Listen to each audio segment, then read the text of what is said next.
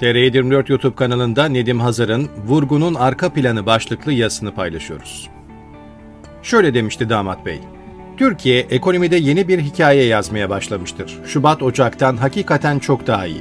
Mart Şubat'tan daha iyi. Nisan da Mart'tan daha iyi olacak. Bir gecede en az %10'luk değer kaybederek değil önceki aydan, önceki yüzyıldan bile daha dibi görerek tarihin en kötü seviyesine ulaştı Türk lirası. Daha düne kadar şahlanıyoruz, uçuşa geçtik diyenlerin yönettiği ülkede oldu bunlar. Böbürlenme bir anda yerini mağduriyete bıraktı ve Kurtuluş Savaşı veriyoruz jargonuna geçildi. Arınç'ın dediği gibi yazı da gelse tura da hep onlar kazanır. Siyasal İslamcıların şiarıdır. Size bir rakam yazayım. 2 milyar 724 milyon 795 bin 640. Birleşik Arap Emirlikleri dirhemi parasıyla 2 milyar 725 milyon dirhem yani. Bunu aklınızın bir kenarında oldukça zor olsa da tutmanızı istirham ediyoruz. Birleşik Arap Emirlikleri enteresan bir ülke.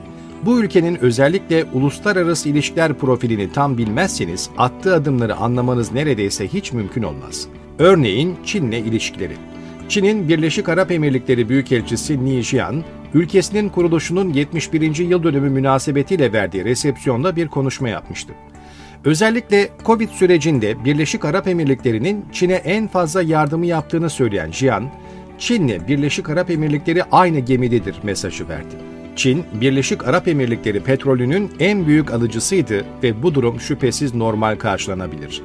Misal önümde bir Wall Street Journal özel haberi var. Şöyle diyor. Basra Körfezi'ndeki gizli Çin limanı projesi Amerika Birleşik Devletleri ile Birleşik Arap Emirlikleri ilişkilerini sarstı. Haber, Amerika'nın hemen harekete geçip Orta Doğu müttefiki olan Birleşik Arap Emirlikleri hükümetini Çin askeri varlığının ilişkileri engelleyebileceği konusunda uyardığını ve liman inşaatını derhal durdurmasını talep ettiğini vurguluyordu. Özellikle Çin'le uğraşmak adına neredeyse tüm Orta Doğu coğrafyasından çekilen Amerika'nın böyle bir hamleyi arkadan hançerlenmek olarak gördüğünü ifade etti uzmanlar. Çin özellikle Arap coğrafyasına yayın yapan güçlü Arapça bir medyaya da sahip. Arabic People News. Misal dün Arap borsalarında da etkileyen açıklama Çin'in Birleşmiş Milletler Büyükelçisinden geldi. Çin, Libya'da adil, kapsayıcı ve şeffaf seçim yapılmasını sağlamak için tüm dünyayı uyardı ve bu konuda üzerine düşeni yapacağını açıkladı. Yinhua'ya atfedilen haberde Çin'in Libya'daki Birleşmiş Milletler Destek Misyonu'nu görevi doğrultusunda seçimler için gerekli desteği sağlamaya devam etmeye teşvik ettiği açıklanıyordu uluslararası toplumsa Libya'nın egemenliğine, bağımsızlığına ve toprak bütünlüğüne aktif olarak saygı göstermeli ve iç işlerine karışmama ilkesine bağlı kalmalıdır deniyordu. Haritaya baktığınızda Çin nire, Abu Dhabi nire, Trablusgarp nire diyebilirsiniz ama Çin özellikle Orta Doğu'da kurduğu stratejik ortaklıklara önem veren bir ülke. Biliyorsunuz bunlardan biri de Türkiye. Birleşik Arap Emirlikleri'nin sıkı fıkı olduğu bir diğer ülke ise İran. Normalde İran'la kanlı bıçaklı olması gereken Birleşik Arap Emirlikleri özellikle Suriye ve Yemen'de düşman saflarda gördüğü İran'la ilişkiyi sıklaştırmakta sakınca görmemişti. Buyurun size Amerika'nın hoşlanmayacağı bir ilişki daha. Şüphesiz Amerika için üçüncü can sıkan gelişme de Erdoğan'la 2004 yılından beri tahtta oturan Arap Şeyhi Halife bin Zayed El Nahyan'ın arasının sıkılaşması.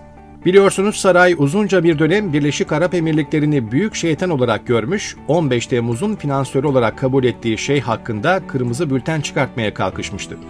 Havuzda çıkan manşetler ve yorumları Arapçaya çevirip şeyhin önüne koysak kıyamet kopardı emin olun. Mesele petrol mü yoksa Interpol mü? Erdoğan'ın panik halde para gelmesi uğruna kendi ailesini bile reddedebileceğini artık herkes biliyor. Siyasal İslamcılar için para gelsin de ne olursa olsun. Bu uğurda Uygur Türkleri, Filistin, Müslüman kardeşler filan rahatlıkla harcanabilir. Bunu ispatladı Erdoğan. Gelin görün ki Birleşik Arap Emirlikleri niye bu topa giriyor? Başka bir deyişle Erdoğan'ın tam dip yapacağı sırada hayat öpücüğü uzatan Birleşik Arap Emirlikleri'nin bu işten kârı nedir? Öyle ya sadece siyasal İslamcılar değil Arap aleminin tamamı da binmediği eşeğin otunu vermez. Sanırım bunun cevabı da petrolde yatıyor.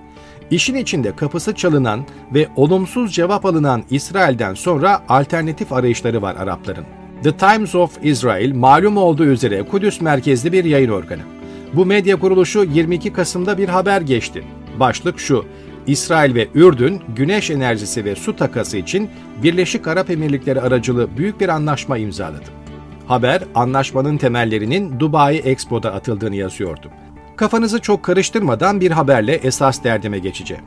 World Oil isimli internet sitesi içinde bulunduğumuz ayın 16'sında İsrail Enerji Bakanı'nın çevresel kaygılar nedeniyle Birleşik Arap Emirlikleri petrol hattını hurdaya çıkarmak istediğini yazdı. Bloomberg'e dayandırılan haberde İbranice yayın yapan Globes gazetesine atıf yapılarak İsrail Çevre Bakanı'nın çevre aktivistleriyle yaptığı özel toplantıda anlaşmayı iptal ettiklerini söylediği yazıldı. Şimdi gelelim işin bir diğer yönüne. Malum olduğu üzere Uluslararası Polis Teşkilatı'nın Interpol'ün 89. Genel Kurul toplantısı İstanbul'da Haliç Kongre Merkezi'nde iki gün önce başladı ve dün sona erdi.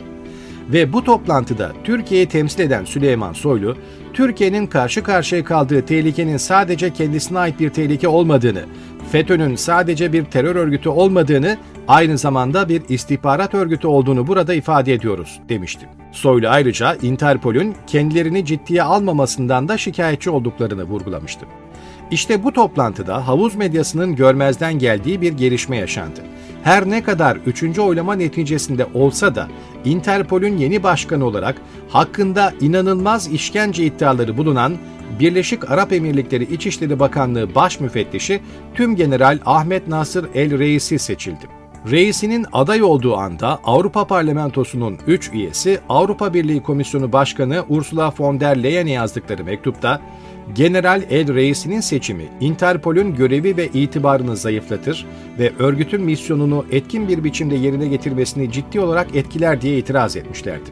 Ancak Texas A&M Üniversitesi'nin uluslararası baskı konusunda uzmanlaşmış öğretim üyesi Edward Lemon, Interpol'de başkanlık makamının sembolik bir anlamı olduğunu belirterek, El Reis'inin seçilmesinin otoriter hükümetlere muhalifleri yurt dışında takip etmenin normal olduğu yönünde bir işaret vereceği uyarısı yapmış ve Amerika'nın bu seçime onayı anlamına gelmişti bu.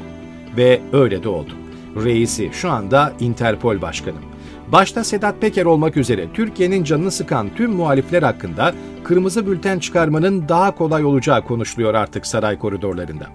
Bütün bu gelişmeler yaşanırken Türkiye'de Erdoğan aniden bir açıklama ihtiyacı duydu ve sert açıklama yaparak doları adeta füze gibi fırlattı. Tam bu esnada Dubai bankaları en başta verdiğimiz rakamı yaklaşık 3 milyar dirhemlik bir fonu Türkiye Merkez Bankası ile swap yapmak için harekete geçmişti. Emirlik Haber Ajansı'na göre Şeyh, Erdoğan'la 10 milyar dolarlık bir yatırım sözleşmesi imzalayacaktı. Birleşik Arap Emirlikleri daha hiçbir yatırım yapmadan bir gecede yaklaşık 80 milyar liralık kazanç elde etmişti. Başka bir deyişle sözleşme 24 Kasım'da değil 17 Kasım'da yapılmış olsaydı Türkiye'nin kasasında 80 milyar lira duruyor olacaktı. Peki masada ne vardı? Burada en kilit kurum Türkiye Varlık Fonu. Erdoğan'ın adeta kişisel mal varlığı gibi kullandığı fon üzerinden artık istediği türden tasarruf yaptığı biliniyor. Bunu da şu anda tüm işlerini vaktiyle damada kolaylık düzenleyen intihalci akademisyen Türkiye Varlık Fonu Yönetim Kurulu Başkan Vekili Profesör Doktor Erişah Arıcan üzerinden yaptı. Merkez Bankası Başkanı ile beraber Arıcan da tüm görüşme esnasında hep beraberdiler. Muhtemelen birkaç önemli kurum önce iflas ettirilecek, ardından Araplara satılacak demek yanlış olmayacaktır. En önemli diğer adımsa İsrail'in tıkadığı enerji alanındaki yatırımı Birleşik Arap Emirlikleri artık Türkiye ve İran üzerinden yürütecek. Bu esnada tüm ülke olarak bir araya gelip Erdoğan niye böyle yapıyor diye kuyuya atılan taşları çıkarmaya çalışacağız.